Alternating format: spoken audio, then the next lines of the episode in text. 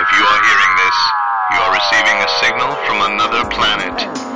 Fanboy Planet. Watch anime chicks with inflatable breasts. You might be a Trekkie. Sit back and watch as the uber geek goes and kicks it up a notch. Turn to the letter F in your dictionary and add this word to your vocabulary. Take a look, cause I'm the real McCoy. Damn it, Jim, I'm not a doctor. I'm just the definition of a fanboy, baby.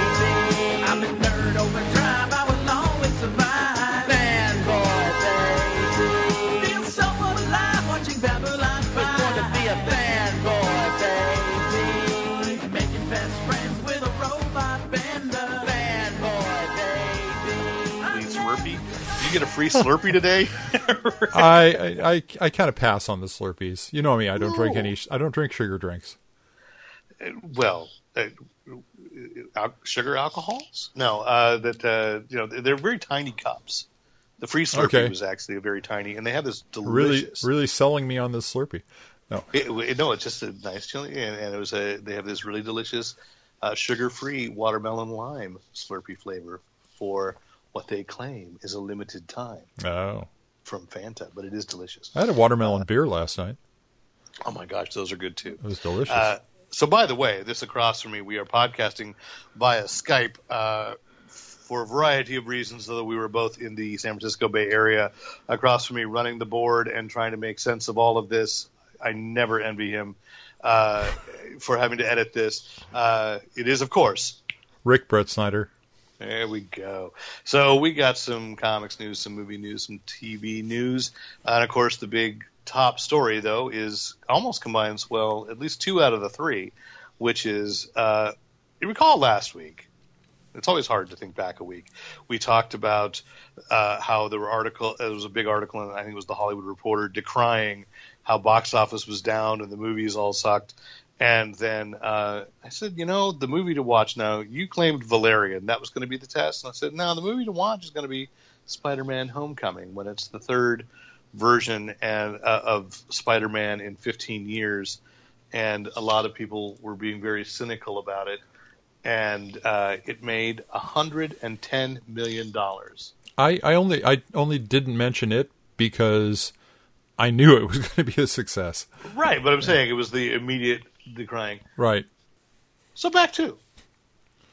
You saw Spider-Man: Homecoming, I will assume. I have not seen it yet. Oh no! I am going to try and get out tomorrow morning to go see it. Oh, I apologize, Rick. When I put this as a top story, I thought, well, you know, I'm going to put this in a strange perspective. Even Nate Costa got out to see it yesterday. Yeah. So, No, it's it's been tough with uh, you know yes. to to to uh, to coin a phrase. I've been spending time with the family. Uh, all right. Well, uh, overwhelmingly, then we perhaps we don't necessarily need to get into it, except for the uh, you know the aftermath of of what happens next, industry wise, or with Spider-Man: Homecoming wise. Uh, it. I have yet to see somebody not like it. Yeah. Uh, so I'll say that I thought I was looking back over like old reviews of the previous films, and I thought, you know, I, I've I've liked every Spider-Man movie. This is the first one that I've loved, and uh, you know, that and I saw it Thursday night. I I took uh, my son last night, and everything was still was still surprising, and there are a couple of moments there where he was so excited that he had to turn to me and show me his face, like get in my face with his face with how tense he was Yeah. and how like this is great. But it's also so funny. It's so you know, it's just you're gonna have a smile on your face. I, it, it, it's the Spider-Man movie that we've all waited for. The others have had their pros and cons. Like Sure. you know, a lot of people love the the the energy Raimi brought to to Spider-Man, and then we said Tom Holland's really only like a year younger than than Tobey Maguire was when when he started, or maybe two years younger than when Tobey Maguire started. But he looks so much. he looks So- like five years younger. You know. yeah, you know, he they, he has a line where he does specifically say he's like 15 at the in the time that he was 14 during the events of Civil War. He's 15 or just turned 15. You know, he's a high school sophomore, and even Yeah.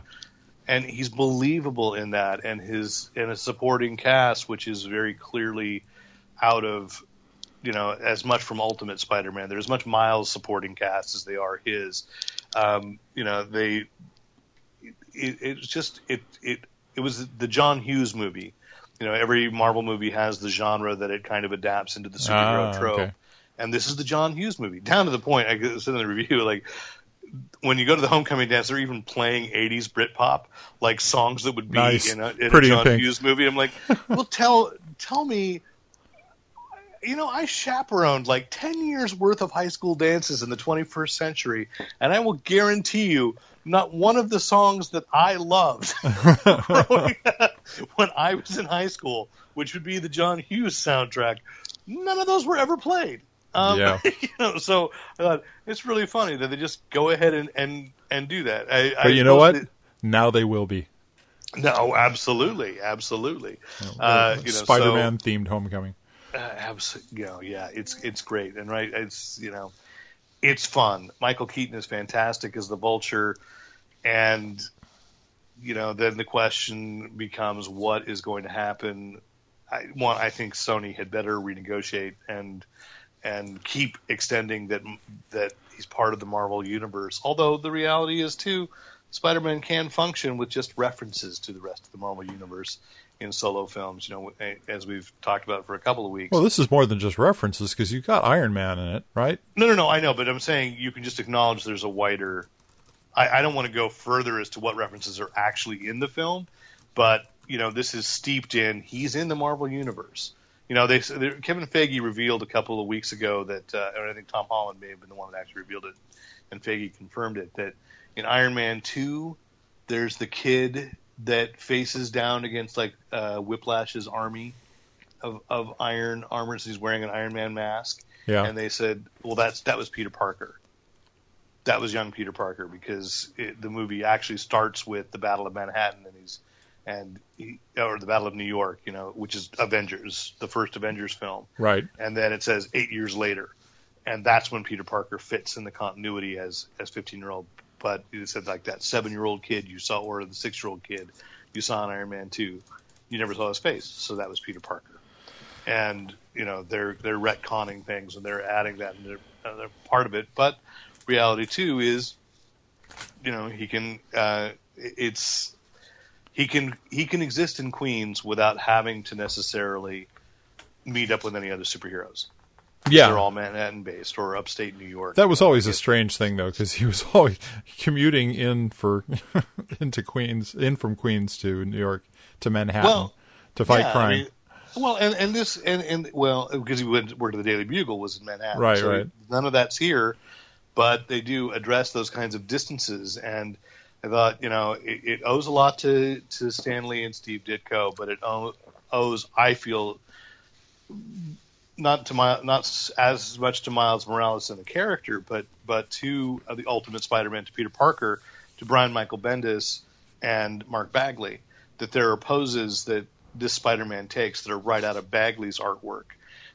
But there's also so much that people forget how you know what a breath of fresh air this was when Peter David first started writing Spider-Man back in the 80s oh yeah, and yeah. the humor and that reality of like, yeah, there are limitations to being a web slinger, as you say here. For if he's not in Manhattan, you know, are, are there as many buildings to swing off of? right, right. And you know, a favorite story from comics, uh, the commuter cometh, and I and I saw somebody post a panel. There's really even a visual reference to the commuter cometh, which was Peter David's first Spider-Man story, and it's like everybody involved in this film did they went deep. So, Uh, so, so when I was in middle school, some friends of mine and I made a comic book about a friend of ours gaining superpowers and basically a Spider-Man knockoff in Campbell, right? The only the the gimmick was he could only swing around the Pruneyard Tower because that was the only building that you could actually swing around. So he was just hanging around the Pruneyard, kind of Uh, like a those- like a mall kid. Okay, yeah. For those uh, listening who are not from the San Francisco Bay Area, uh, the Pruneyard's a local shopping center with two towers. We are very limited by how high our buildings can be because it, of when it earthquake when, safety. when it on, on its defense, when it was built, it was the biggest, tallest tower between San Francisco and Los Angeles. So, but yeah, Is it taller than anything in downtown San Jose? I don't know if that's still true today, but when it was Okay. built back in the 70s, it was. So Okay. Yeah, but it is. It is. Uh, you know, there's not a lot around it that's anywhere No. near that tall. no, there's a mini tower now, but it's only about eight stories Uh, There are a high. couple of water towers, Yeah, and uh, there- there's there the. Del Monte uh, water tower. That's quite a One- stretch between the yeah. Take the bus out so you can swing off the Mount Del Monte Tower. Well, there you go. Yeah. it's an issue anyway. Okay, so So the question, the question I have out of all this, so Sony. Now, does Sony believe that they've done this on their own, or did they did they believe that they did this by pairing up with Marvel and and getting the the character in the spirit of the rest of the Marvel cinema universe? And will they continue to learn from that? And if so, will they be a object lesson for Fox as well? I can't answer that question. I can I mean, only hope I, I don't for know. the I, yeah. That's what I'm saying. That's why I hope they extend their negotiations because, as we said last week, you know, uh, Kevin Feige says it's like a five a five movie arc. It started with Civil War, Spider-Man: Homecoming, Avengers: Infinity War, and Avengers whatever they call the second one there or the fourth one, and then whatever this the official sequel to Spider-Man: Homecoming is, and and they can get that all done within you know I think three two years. Um, and I and I want to see more. I want to see Tom Holland, if he wishes to, you know, be that that college student, uh, Peter Parker, and you know they they definitely set up that that's already a question, you know, and um, I won't go. I, I don't. I, I don't want to get deeper there, but it's clear to me because I, I- don't want to spoil any of the fun for you, but it, it's clear to me that this is the take that it, it is the infusion of the energy of the Marvel universe that ha- uh, the Marvel Cinematic Universe that has changed the tone. Like the you know Yeah. the Tobey Maguire movies were very they had their fun. I'm not you know I, I I'm not as big a fan. I mean it's like boy you know you want to embarrass yourself go back and read a review from 15 years ago Uh-huh. and say like, well, I loved it because then because well, what else was there? And then in hindsight, I was like, you know, you know, it's kind of like it's not perfect, but it's what we've got. So yeah, I'm gonna enjoy it. Yay! And Spider-Man Two comes along, and I feel like I have the same thing. And a lot of people who said that is like, well, it's not as good as Spider-Man Two, but I, I, I I've never had the urge to go back to Spider-Man Two because there were always things that really irked me about all of them yeah, and, and and there were great moments, but there were always things that just like, eh, and I'll just blip over it. It's like watching Tim Burton's Batman. I still have to fast forward through almost every Vicki Vale scene, and you know, I, yeah, yeah. No, and, what and I, that's how I feel about Spider-Man. what But I'm thinking about- nothing. what I'm thinking about for Fox is you know you know forget the X Men. You know it's it's such a mess, and they've actually been doing a, a better job lately. But it would be wonderful to go ahead and reintroduce the Fantastic Four into the Marvel Cinematic Universe as an event. Their creation being an event that happens in timeline. And so there's some question as to who are these guys? Are they safe to be around? All this other stuff um, that you could involve the rest of the Marvel Cinematic Universe in, or portions of it. And I'd love to see that movie. I would love Or to see. you know, I mean, I'm going to counter, put it with Fox, and then say and make it like Ant Man. That you realize there's an entire Hank Pym story we'll never see because Yeah. no one knew he was operating in the Marvel universe for a decade or so. As much as I wish I'd seen a Hank Pym and like I'd love to have seen a '70s thing, I kind of like that there's that idea. Yeah. And what if the Fantastic Four they had that experiment and they've hidden away because they felt freakish? Hmm. And then you pick you take something from Mark Waid's uh, run with Mark, Mike Wieringo and say like I, I don't know if you remember this that that Reed Richards confesses in this journal that the whole reason they that he made them become the Fantastic Four was to distract them and make their lives good while he tried to cure them.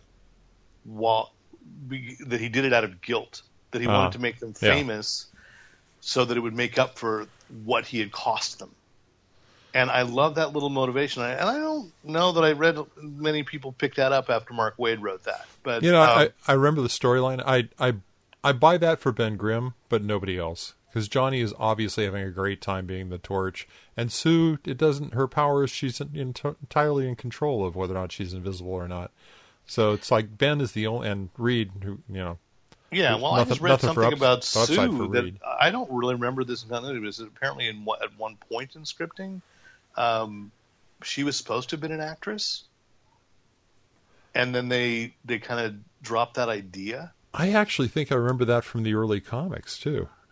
I think you know maybe I I don't remember her having anything other than like I remember her shopping in the first appearance. Yeah. Like she she turns invisible and walks out of the out of the store for reasons that just like in the movies that Fox did.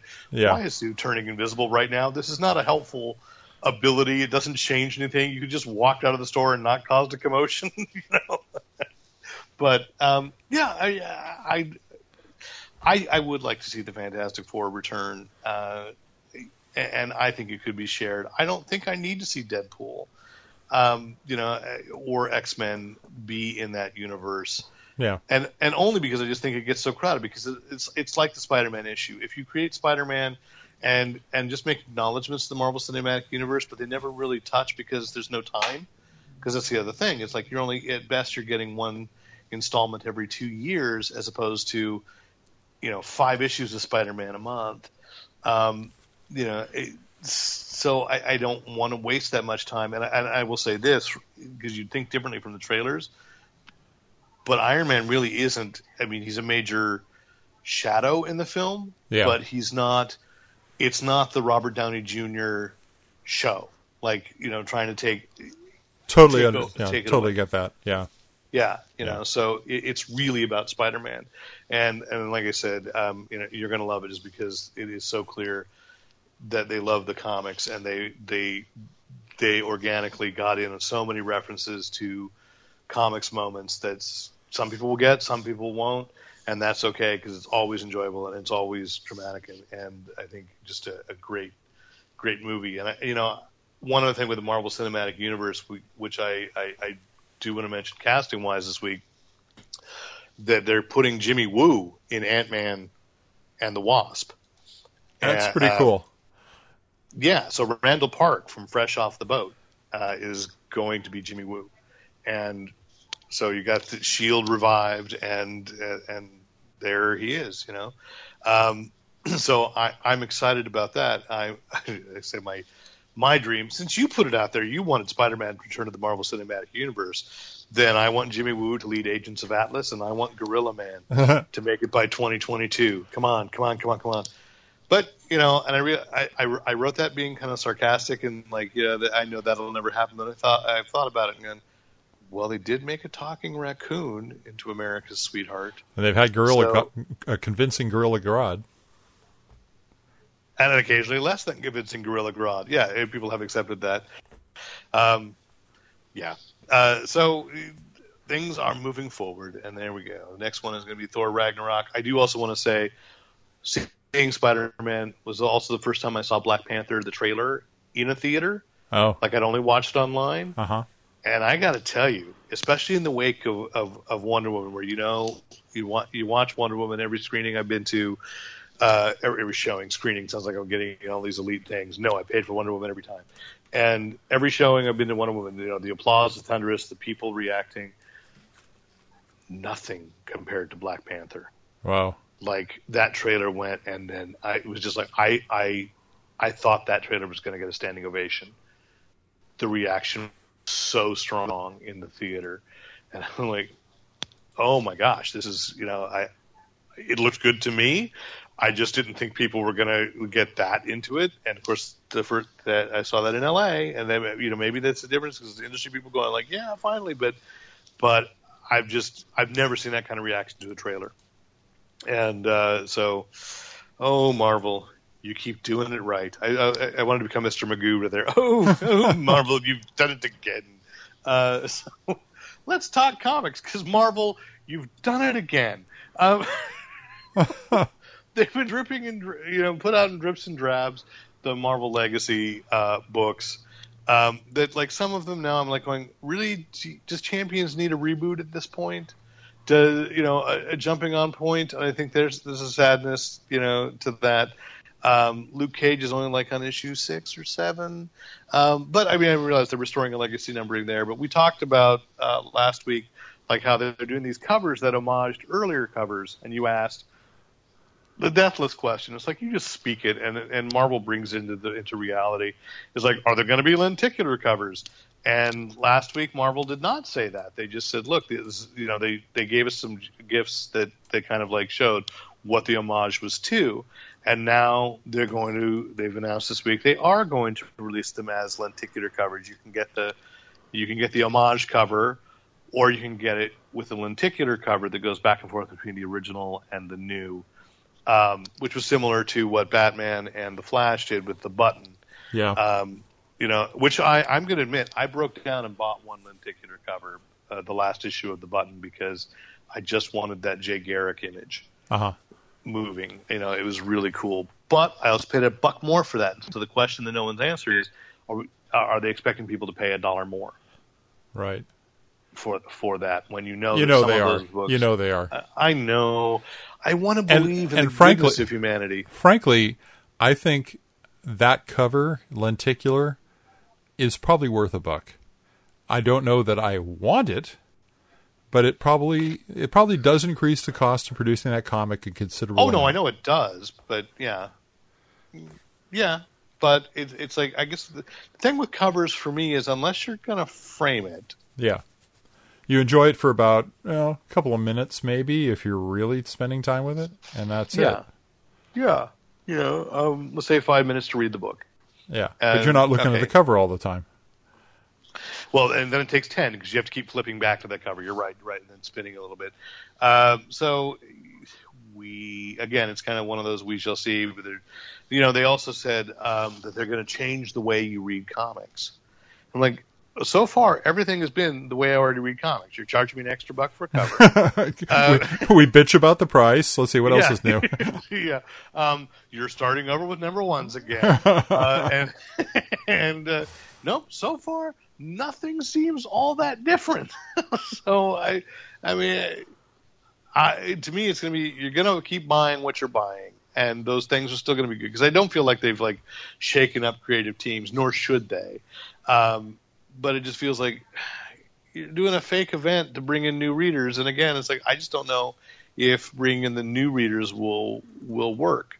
Um, I'd like to think I'd like to think they're coming in, but I, I, I think the new readers are there. I just don't think they're reading Marvel. I don't think they're reading DC necessarily.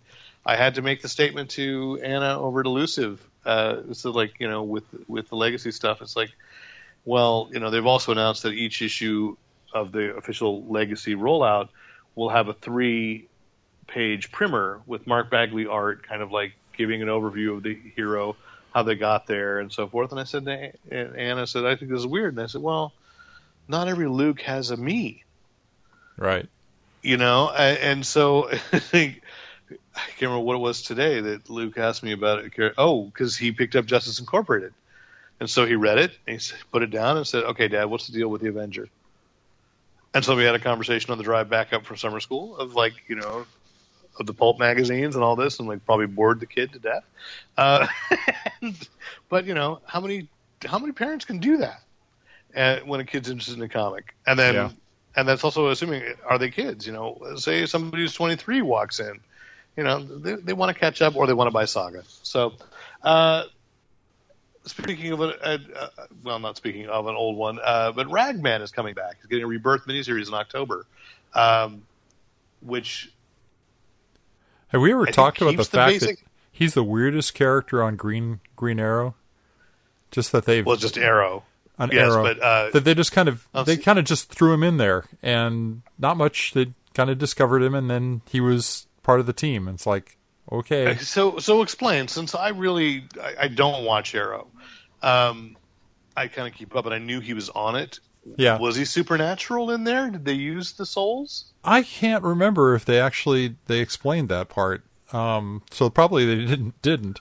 Um, he's he's almost like he gets played up more like um, Mister Fantastic than anything else.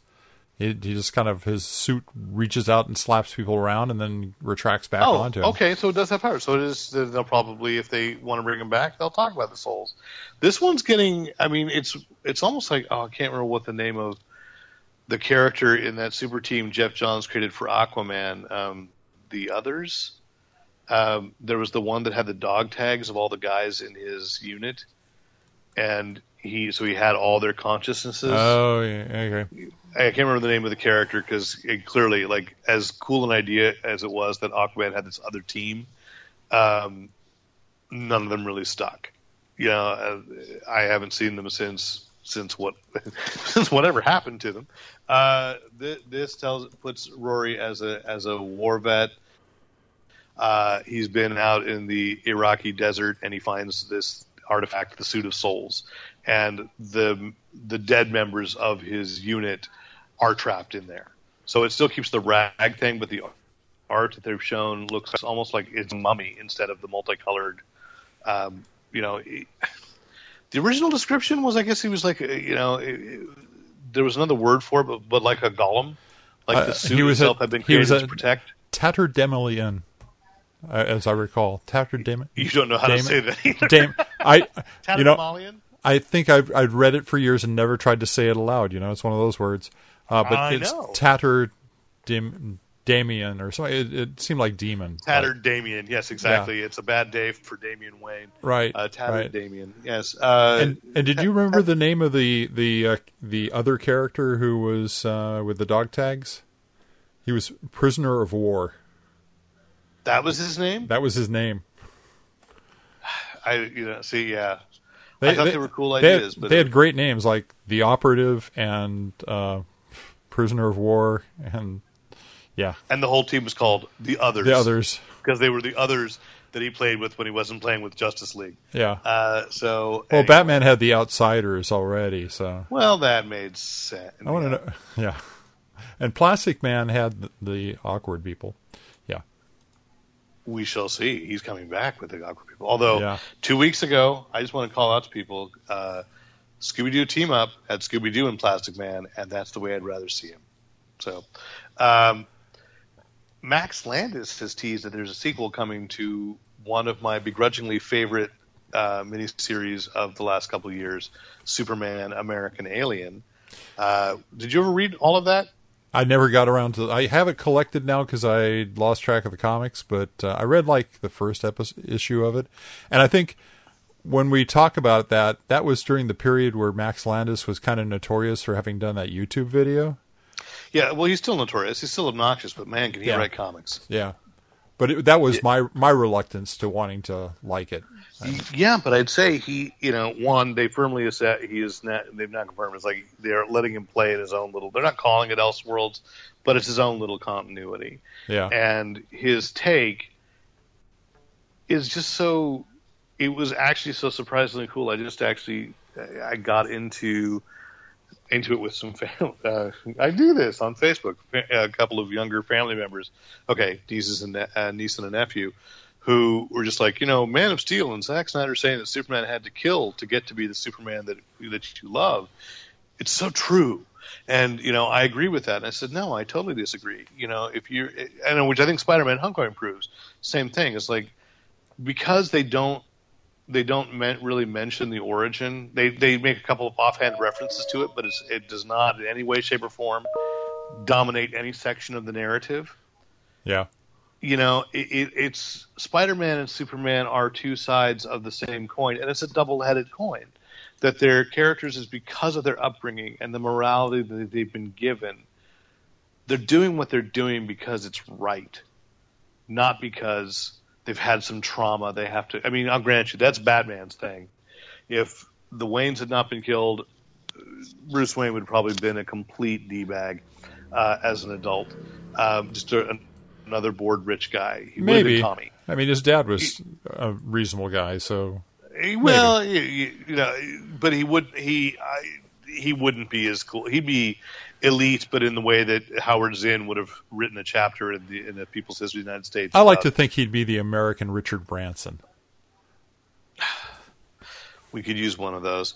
Uh, so yeah, American Alien kind of takes that. I, so I, I counted to my to my niece, niece and nephews that you should one watch Superman two, preferably the Richard Donner cut, um, and see how many of the same dilemmas of Man of Steel are played out without resorting to killing people. Um, or without letting people die, and then it actually becomes an issue for him. Um, and then it's a read All Star Superman, proof that you can he can be that big Boy Scout and you still see the pain and you still see the loss. Yeah. And and all that. And I said and Superman American Alien, um, where he is trying to find his way. And in the there is one act of vi- uh, violence. I think it's in the second issue where I was a little taken aback, but the person didn't die, and it was you know, but it was the the guilt there, and it comes you know, I don't know. It comes down to me, you know, there are so many ways to to humanize Superman without making him make mistakes. You know, I still get to Superman the animated series, the pilot of that, when Clark Kent, not having yet become Superman, sees a trailer on fire, knows that there are people trapped inside, and he isn't sure if he's invulnerable, and he still rushes in and saves them. And and God bless Bruce Timm and Paul Dini, that even in that limited animation, you can see him wrestling with that. Is he going to survive if he tries to save these people? And he goes in anyway, unsure. And that's what Superman is, is to me. Just because he ha- just because now he knows he'll survive doesn't make it any less heroic, or it doesn't mean he has to be, you know, have a dark core about it. It's just, you know, he does it because it's the right thing to do. And that's the conclusion that American Alien reaches. And I got to buy the collection because I want that to be sitting on a shelf that I can reference from time to time directly.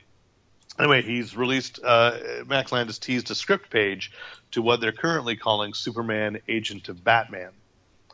So uh, thinking that next week at Comic Con there may be an official announcement from DC about that, and that that it's going to be starting in late 2017, where it's kind of the relationship between which I vaguely recall, and you may know better from like um, Silver Age, uh, and I think it's sometime e- even into the 80s.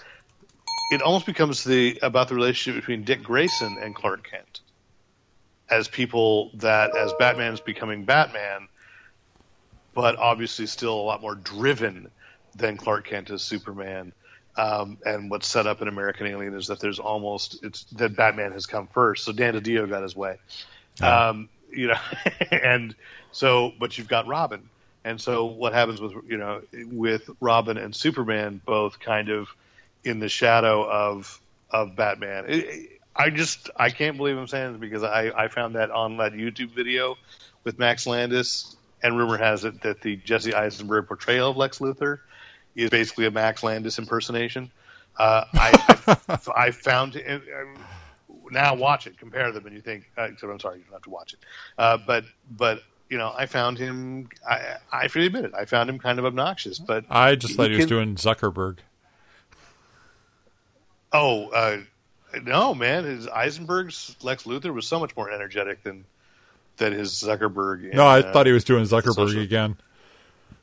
But Well, I'm saying it's so much more energetic than his actual portrayal as Zuckerberg. right, right, I know, I know, yeah. But you know, it's almost like it's almost like our, like the president of the United States. I'm not positive that I've ever actually watched a video of Zuckerberg speaking in real life. Oh, I have plenty of times. I'm sure you have, but I'm just saying I, I, I, I can't necessarily compare that. I mean, I, Yeah. I would agree there's a Zuckerberg comparison, but the manic energy, that's Max Landis. And uh, I, I really loved American Alien, and, if there's a sequel to that, I'm loving that. I do want to just say one other Comic Con thing, even though it's only tangentially comics related, which is that Hasbro. I have made peace. I there is no room. I, I will not purchase this this thing.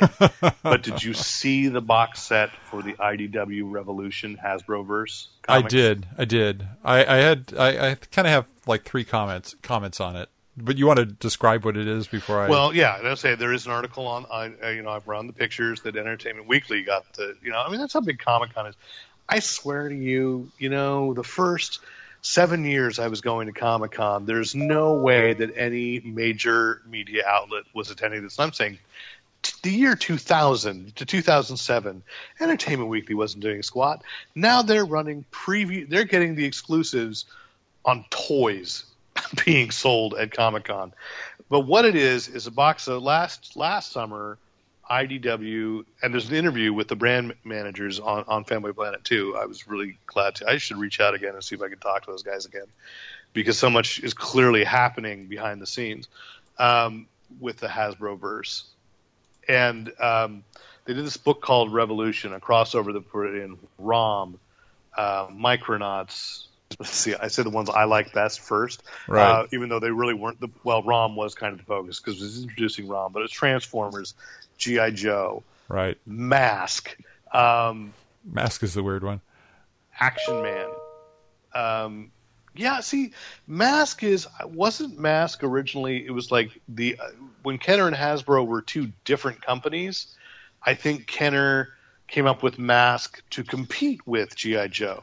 So to put them in together, when you realize that they're essentially the same The same franchise thing, with yeah. different names, it's odd.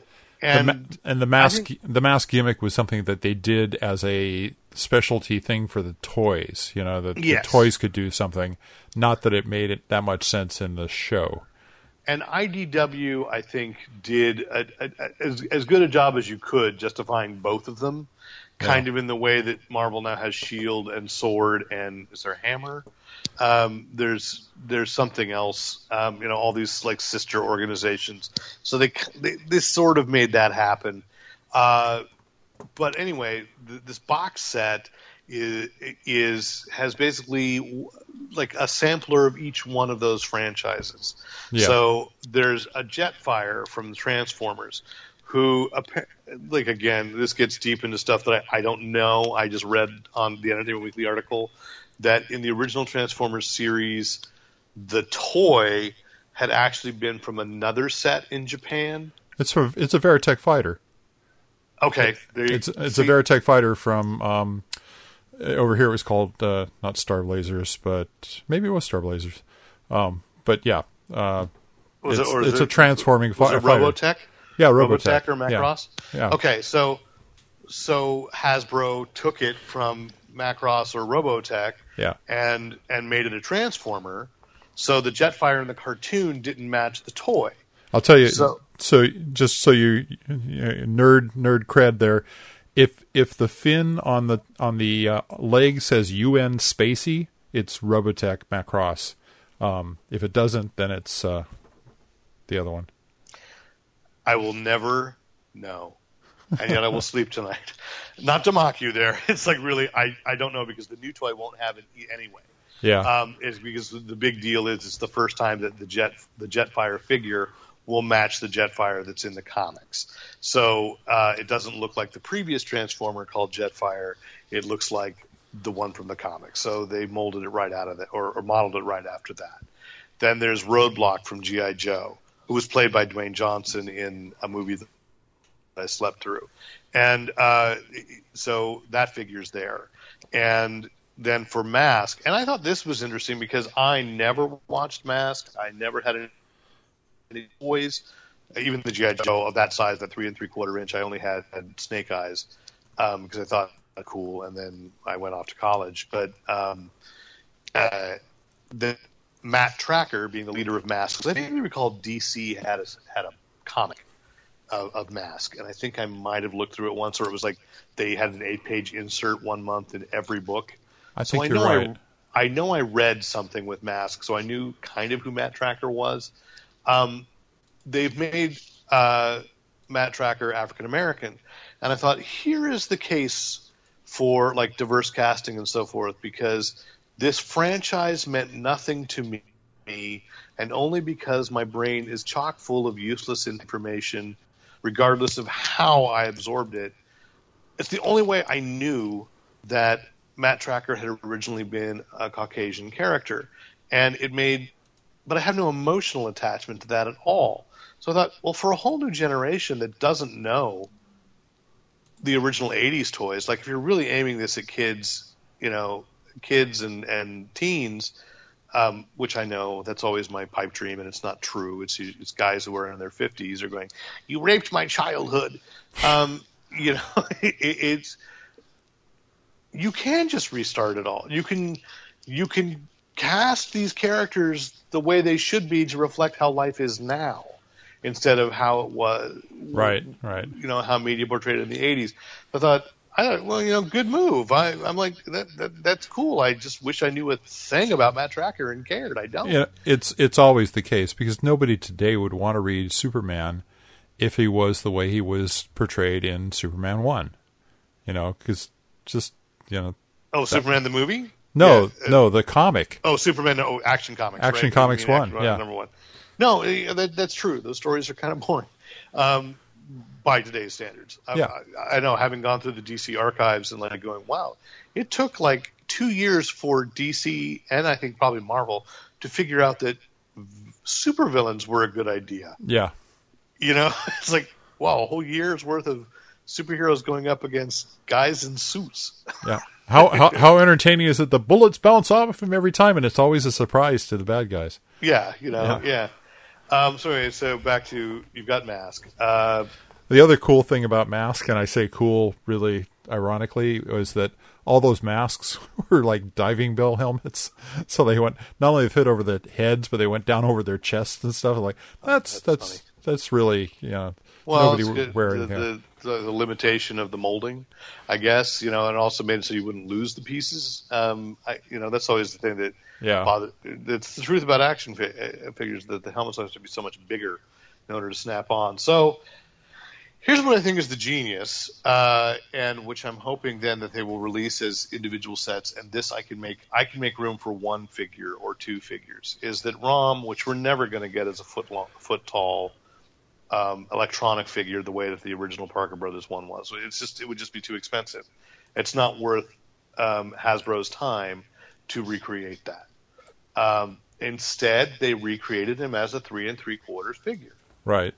And I think that was a brilliant move. But the even more brilliant move is for the first time, there's another figure in the ROM universe, and that they included a dire wraith, um, which looks very different from the Marvel version. It's Yes. the IDW version, Yeah, and I yeah. think that's good too because Yeah. there was a lawsuit.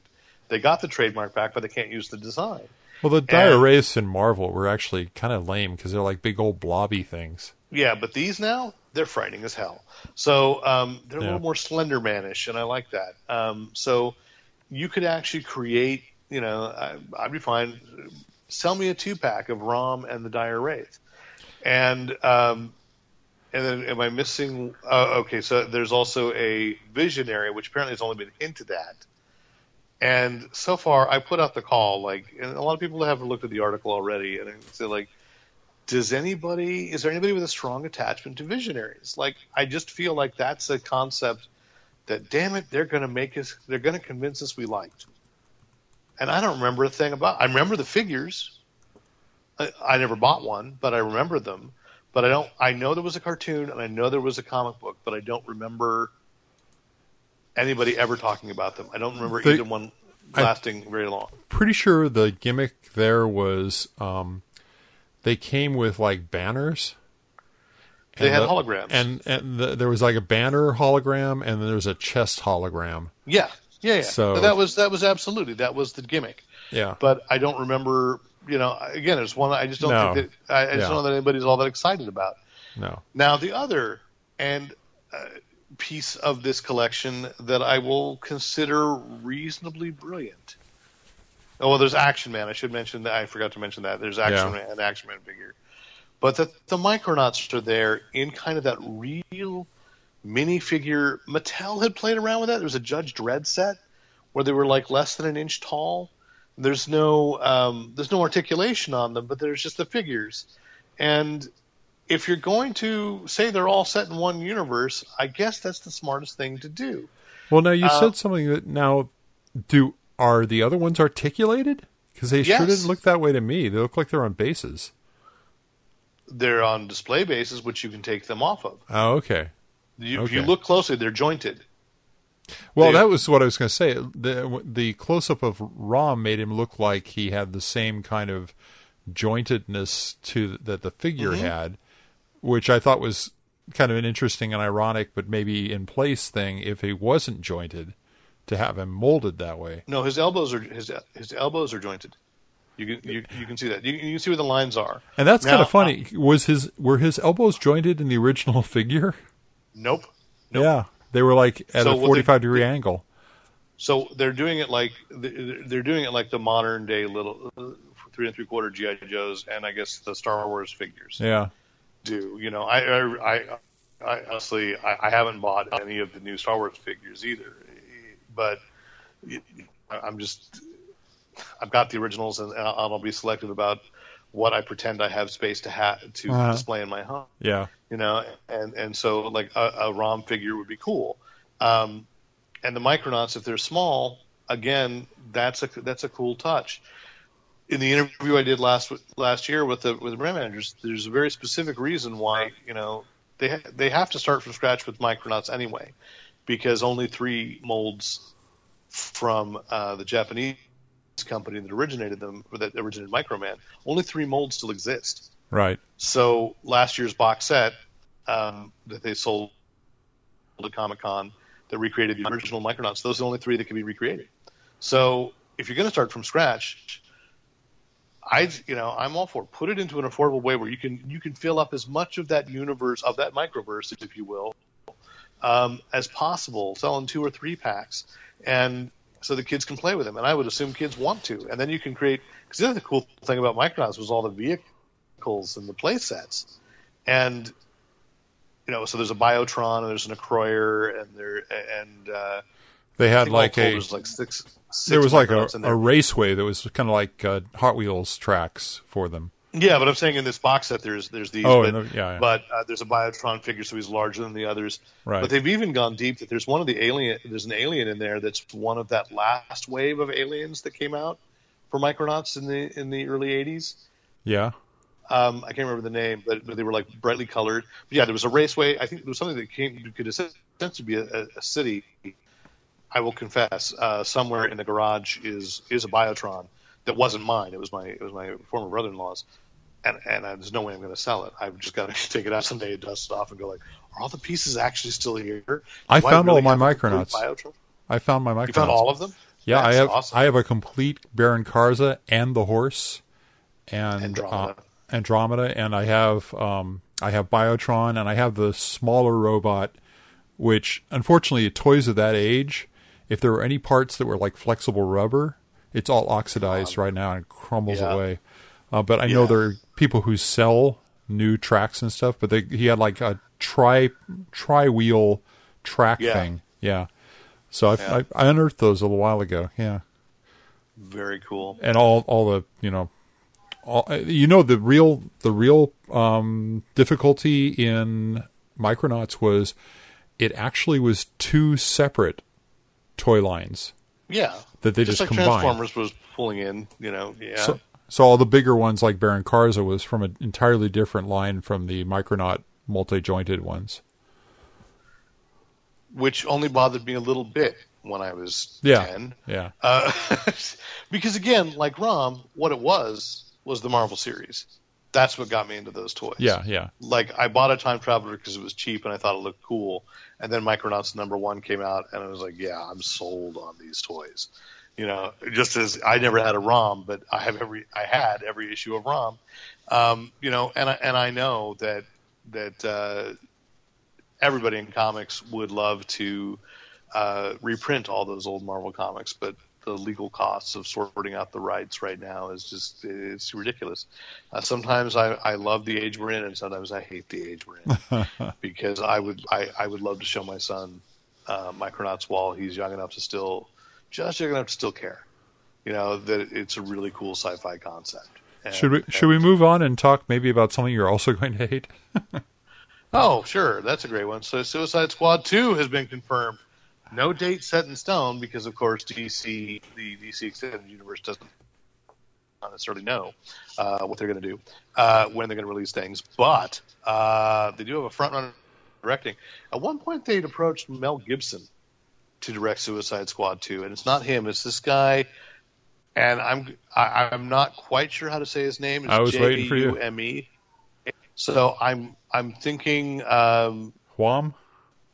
I don't know if I Wam Wham? Jaume Jaume because I don't know if Colette Sarah is French or Spanish, and uh, so uh, let's Might be cool if each it. Each part comes from a different language and you have to parse out the Uh, okay, Ja- Jaume Collet-Serra. Uh, anyway, the director of The Shallows is the frontrunner to direct, and you don't know who the team is. You just assume that Will. I mean, Will Smith signed on in the first place because he knew he was going for a franchise. So, and you assume Margot Margot Robbie is doing it because she loves being Harley Quinn, and uh, so again, no, no, no, where it's coming, but it is coming, no matter what we think. And the guy that played Captain Boomerang was the first one I'd heard say that it was happening, and everybody was like, "You're crazy," because nobody said anything publicly. Uh, so I will assume the Captain Boomerang back as well, uh, and especially, you know, I think it would be very ironic if uh, if Captain Boomerang got more movies than the actual cinematic Flash did uh, before the Flash movie happened sometime in 2030. So uh, Uh, on the say strictly rumor, even though a few sites have run with it, and they're reputable sites, but I think they're all citing circularly the same anonymous report. We do know that Patty Jenkins has publicly stated that she's got ideas for Wonder Woman 2, uh, although apparently they've not officially announced that she's got a contract to direct it.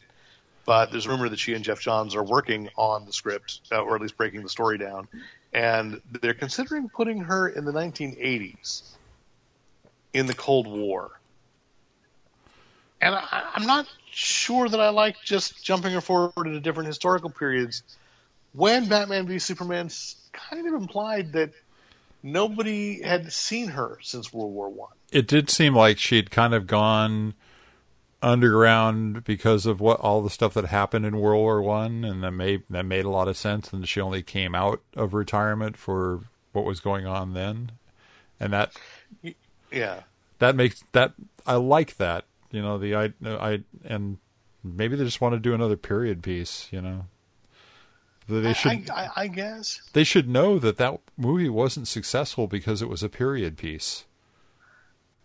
It No, was no. successful because of good writing and good character arcs. And, and- and I think it tapped into it tapped into something that uh, that like Black Panther's tap, tapping into. There's an energy. There's a need. It's it it is good. It's I think if it had been truly bad, it would it would not have had the effect it has. But because it, it, it it's good, it was in the right place in the right time too. You, you know, it, you're right. It didn't have to be. It, the success is not because it's a period piece. Its success is because of when people got to see it. You know, um, it, it was overdue. It was long past time for something like that. So, Right. um, I think you could put her in the modern day and keep going with some kind of vague, expanded extended universe storyline. Um, the way Marvel plays it, you know, they're having their own adventures, but it could be modern day, and I don't think anybody would would think twice or upset, be upset. I want to give a shout out to a very obscure title that is getting uh, that is getting shopped around for movies. It has at least been optioned, uh, and this is a book one from the publisher Action Lab. You don't really often hear about Action Lab, which is mostly digital, and they they they do uh, some print stuff, but mostly they're online comics. And uh, they've got this um, kind of quasi supernatural detective story that I think you can probably um, determine from the title uh, what beloved, uh, what one of Amer- uh, beloved America's favorite comic strip uh, it parodies uh, Spencer and Locke. Uh, I'm I'm at a loss. Calvin and Hobbes. Uh, so Oh, it- of course, yes. it's uh, it, it's uh, uh, Spencer is grown up, uh, and he's a detective, and he's uh, there's a murder he has to solve by um, calling upon his childhood imaginary friend, a giant stuffed tiger uh, named Locke, uh, and so it's parody, but uh, allegedly really strong story in it in and of itself, and it's been optioned. Uh, the creators were, by the way, David Pepose and Jose Santiago Jr. Uh, I've seen this on the stands. I've got the PDFs. I really need to need to read them. Um, it's another one. I don't know a lot of people that are reading it because I don't know that a lot of people saw it on the stands. But the people that I that I have seen see, seen, you know, or or know that they read, they have liked it. So I think it's interesting. It's been optioned for a film series by the producer of the Hitman movies, um, which one the Hitman movies weren't very good, but on the other hand, I want to give a shout out to two out of nowhere creators who, you know, kind of created this a silly concept. But then, once upon a time, there was a silly silly parody concept that that has become a beloved franchise, with just Teenage Mutant Ninja Turtles. So uh, Spencer and Locke could have a very long life in film. Could be interesting and fun, and, and uh, so shout out to them. Uh, an Action Lab for doing these quirky ideas and putting them out there. Uh, I know I reviewed a few years ago something called Pirate Eye, which was a, a private detective who was a pirate uh, in the in, on the Spanish Main, and you know that was a really fun book too. So they do some really out there stuff, and and good for them. Uh, let's turn to television and uh, the big news today that just came out, and I haven't even had a chance to uh, post. So many like news news articles came out, um, but uh, Netflix and Dark Horse have announced that um, they are bringing the Umbrella Academy, Gerard Way and and Gabriel Bá's uh, series superhero series for Dark Horse is coming to Netflix. That So will be cool. Superhero That will be yeah. So I know there's been talk about it, you know, that, that people have circled around for a long time, and it's finally, finally happening. And Yeah. I think that's really cool. And, and it is interesting because this is the first solid thing out of, um, I'm trying to think, it was UCP, UCD, uh, Universal Cable Productions. Yeah, it's UCP. Um, had signed a first look deal with Dark Horse right before Comic Con last year. And the Umbrella Academy, I don't think was one of the books they were talking about. And those other series haven't come to fruition yet, but here this one is. And so that's, that's really Yeah, so interesting. uh, I'm I'm looking at an article from 2015, Harrow County, backup concrete, and um, but an umbrella company, Umbrella, Academy is listed. it is um, listed. Okay. Yeah, I hadn't I hadn't even had a chance to go through the archives, but thank you. but Was it again, I, 2000 I I'd Was love it to. 2015 or 2016? Uh, this is it was just actually last- I'm looking at the Dark Horse uh, Comics press releases. Oh, okay. Because I know I ran the ran the piece on it. It could have been two years ago. Time has blurred. Yeah, it's exactly Um, almost exactly two years ago this article came out. But Okay. I, I mean, I would love to see a concrete, um, a concrete show. That'd be Well, that's that's one that they've people have danced around since the moment that first came out. yeah, You know, remember getting Comic Scene magazine, and every month they'd have the list of things that were being optioned. Kids, uh, this was before the internet. We had to depend on a monthly magazine to tell us. paper. Uh, yeah, it was two pages in the back, and it would just say here, you know, what's active, what's not, what's dead. It would tell, you know, what was all this complicated stuff, and you know, at least two years of comic scene, it was concrete was coming, concrete was coming, and nope. Um, so I'm hoping that'll still happen. Uh, also, late last night they did, uh, or I guess not all that late last night, but uh, Freeform's next superhero show after Cloak and Dagger uh, announced its casting for New Warriors, which, which is led by Squirrel Girl. So uh, Milana Vaintrub, who is the girl from the AT&T commercials, She is so funny. She's she's like on uh, at midnight all the time too. I guess she does stand yeah, up. she and she well, she's an improv. And She Yeah. does it, she she performs at UCB all the time. Um, so and she was on that. Uh, what was that? Uh, Paul was it Paul Feig? Um, Yahoo science fiction sitcom. Uh, the name of which I cannot think of at all. I never can't either. Forgot to watch it because Yahoo's interface was so bad, and unfortunately, none of the shows other than Community have shown up anywhere else. Like Community showed the last season of Community that was on Yahoo did make it over to Hulu, but all the other series that they were showing didn't. So, Other uh, space. maybe, maybe that was it. Um, I know she's been kind of like this it girl that nobody's quite found a thing for. I think she's perfect casting for for for Squirrel Girl. Um, the, and it really is is as much. Uh, I think we, when they first announced New Warriors, this is as much Great Lakes Avengers Yeah. as it is New Warriors. Yeah. Um, you know, because Night Thrasher's in there and Speedball. Although, really, I'm I'm they'd better be making a lot of jokes about what a what an inappropriate name Speedball is. Uh, I you know, I don't know that I don't know name. I don't know that the drug reference there is going to catch anyone's ear in the 21st century, but maybe.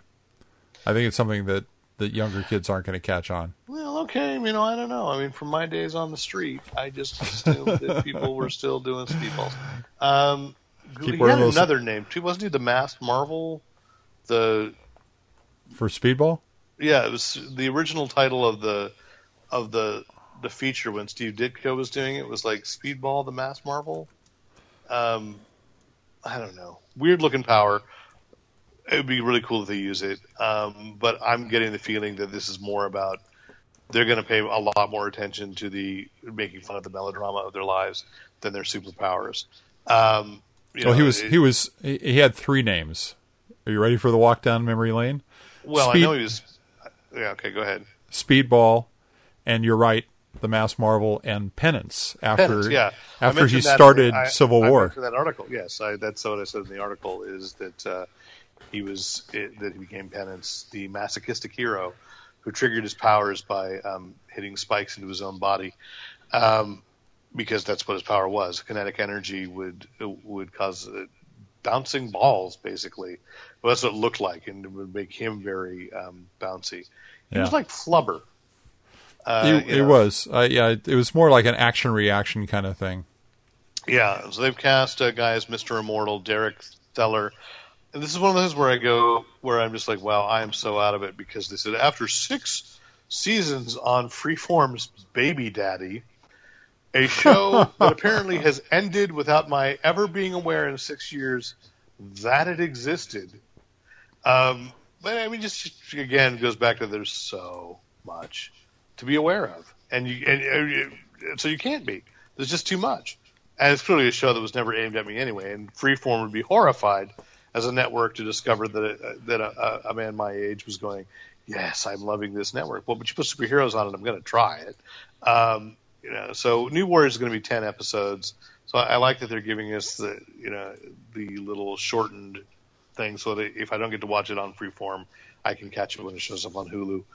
Um, just on a purely technical note, this is noteworthy that it is the first time a Marvel movie is coming out in 4K, or a Disney Marvel movie is coming out in 4K, which is Guardians of Galaxy Volume 2, and James Gunn really pushed for it. Why it's further noteworthy to us, I think you were aware I had posted the picture that James Gunn tweeted out of the uh, uh, of David Hasselhoff and the Sneepers uh, singing Inferno. There may be a full on music video on this 4K Blu-ray of David Hasselhoff and the Sneepers. So Worth the price of admission. for Guardians Inferno. It's going to be worth it. It's absolutely going to be worth it. I don't know. I don't have a 4K. I'm, I'm kind of looking into the Blu-ray player for that. You don't Uh, want to go but- 4K yet. I'll t- I'll tell you right now. Well, actually, I've been doing some Give work. safety advice for give some safety advice for our listeners. No, this is a this is a PS uh, PSA. Um, Yeah, So right now, um, what is putting itself out there is 4K is really about 2K with compression and stuff. Partially because of uh, requirements of processing power. Partially because um, HDMI really can't handle the bandwidth. It's getting compressed down so it can go through HDMI. So by the time they're ready to actually do full 4K in in media and in TVs, um, you'll have to rebuy everything down to the cable for for um, for your device, playback device, your uh, and your your TV. So, yeah, hold off for another two years. are you telling me that Dave Tapia's extensive 4K collection is a lie? I would never say anything about Dave Tapia wasting his money on the air. Well, none of us, none of us have room to talk about wasting money. No. So, No. not a one of us. Um, it says I went to the comic book store today and told my son, "Avert your eyes because you're about to see a massacre on my checking account." Uh, so, it was two weeks worth. Um, it's still it's just embarrassing. Uh, and uh, so the last thing I will question is, how many days till winter? Well, Winter is from right now, it's about five. But by the time people hear this, it may have already happened. Still okay. Yeah, No, I, actually, given the fact that we're both headed down to D23 Uh, I'm leaving. Um, I'm leaving Thursday morning to get down there. So uh, we're gonna s- spend the day down there, and then Yeah. and then get up early the next morning on Friday. Um, I'm gonna get this podcast out. I may actually do it tonight. I may just stay up and get it done because I want to go see Spider Man tomorrow in the morning. Okay, if you're a good boy, if you get the podcast done, you can go see Spider Man. Thank you. Uh, yeah. well, I didn't swear. You just have to cut out some of the things where we said I had to pause and take and help my son. but uh, win- winter officially comes this Sunday. Okay, which means, man, well, you maybe get to watch it, unless D23 has programming going until like 10 or 11 o'clock at night. But I don't think I will. Oh, maybe I'll watch it on Monday. Okay, Yeah. that's good to know. That's good to know. Uh, you know, I should also say I, I, I, I, I, haven't watched this week's Twin Peaks, but I caught up to the Oh man, I guess Origin of Bob episode, which was tremendous. But my favorite, you know, he took they took a week off. And it's the origin of a lot of stuff. yeah, but I think it might have been Vulture that did this. They published a review of the episode that that was shown in the week that the week that the show was on hiatus, because they said that was the most daring art experiment of David Lynch. Was that if you had given yourself over to Twin Peaks, even on the week that there wasn't a new episode, oh, there was a new episode Yeah, in your head. it was just like the anti. I was like, I, you're right. It's so like every time I started thinking this show's getting kind of normal. No. Uh, you know, and then oh, that last the that last one I was saw, that was like Eraserhead meets 2001. You know, they and just I kind loved intersect. it, but I was I was glad I was by myself. I was like, Uh, no the one weird- should. The weird thing about it was I found it incredibly coherent for for um, for Lynchian um, impressionist uh, non-grounded video. Um, I watched I watched it twice now, and and uh, the second time knowing what was coming up, and I was able to pick out more stuff. Oh, no, I, it's it- it's absolutely brilliant, and you haven't watched This probably the most heart wrenching. Um, you know, the I can't remember the name of the actor who plays Garland Briggs, Major Briggs. Um, who passed away several years ago. Yeah, Yeah, Don it's unf- Hathaway, I think is his name. I And- think. I I, don't, I keep going back and forth between his character is there by effect of the people he's left behind and the things that he did. Um, but he was so much of the original series of what Briggs was saying to his son and other things are being pulled together by what's happening in Twin Peaks Returns. And I'm not going to go any further than that. Uh, just, uh, but heartwarming and breaking at the same time. Oh yeah, yeah. So there, I got to catch up on that, and we got to watch Game of Thrones, and of course, Preacher has returned, and Preacher is way out there, but not in the David Lynch kind of way. In, the Garth Ennis, geez, I can't believe they're doing some of this stuff on television way, but uh, very cool. So. Uh, I'm going to leave it at that so that we can go about the rest of our night and, and that Rick can start editing so he can go see Spider Man in the morning. And uh, so I want to just say, of course, you can find us at your local, you, you pick us up on your local podcast collation device, uh, website, whichever, or you can go to fanboyplanet.com and find us there. Each and every podcast has its own page.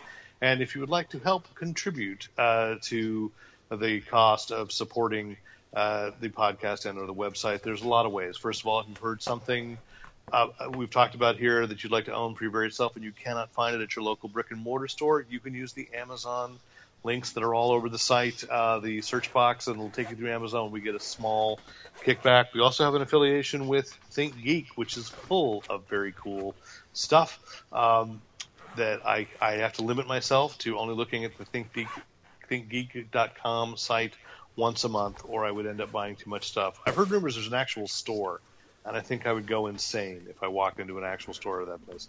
Uh, you can also um, you can also go to PayPal and you can uh, kick us a little money that way through editor at fanboyplanet.com. Whereas also, if you have any questions, comments, compliments, commentary, criticism, if we've said something that deserves a correction, and heaven knows we often do. Uh, or just right now, we were trying to remember the name of an actor. If you know and you were shouting at your device that you knew, write in to editor at fanboyplanet.com. Um, so, not sure exactly when we're going to record again because it's back to back convention week, D23 and San Diego Comic Con. But uh, at the very least, at the end of all this, uh, those two conventions will be coming back stronger than ever with, I'm sure, a lot of interviews, a lot of uh, fun conversation, and uh, maybe an action figure or two that we shouldn't have bought. uh, so maybe. Is there a maybe? maybe? We'll see. Maybe. so until next time, I'm Derek McCaw, editor in chief of FanboyPlanet.com. And I'm Rick Brett Snyder, reminding you to use, use your, your powers, powers, only for good. good.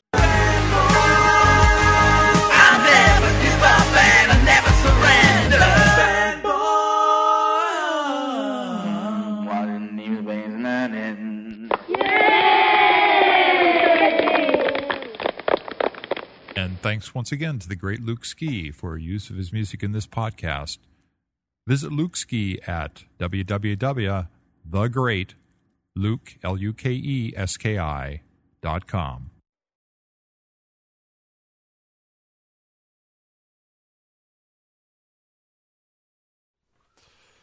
Okay.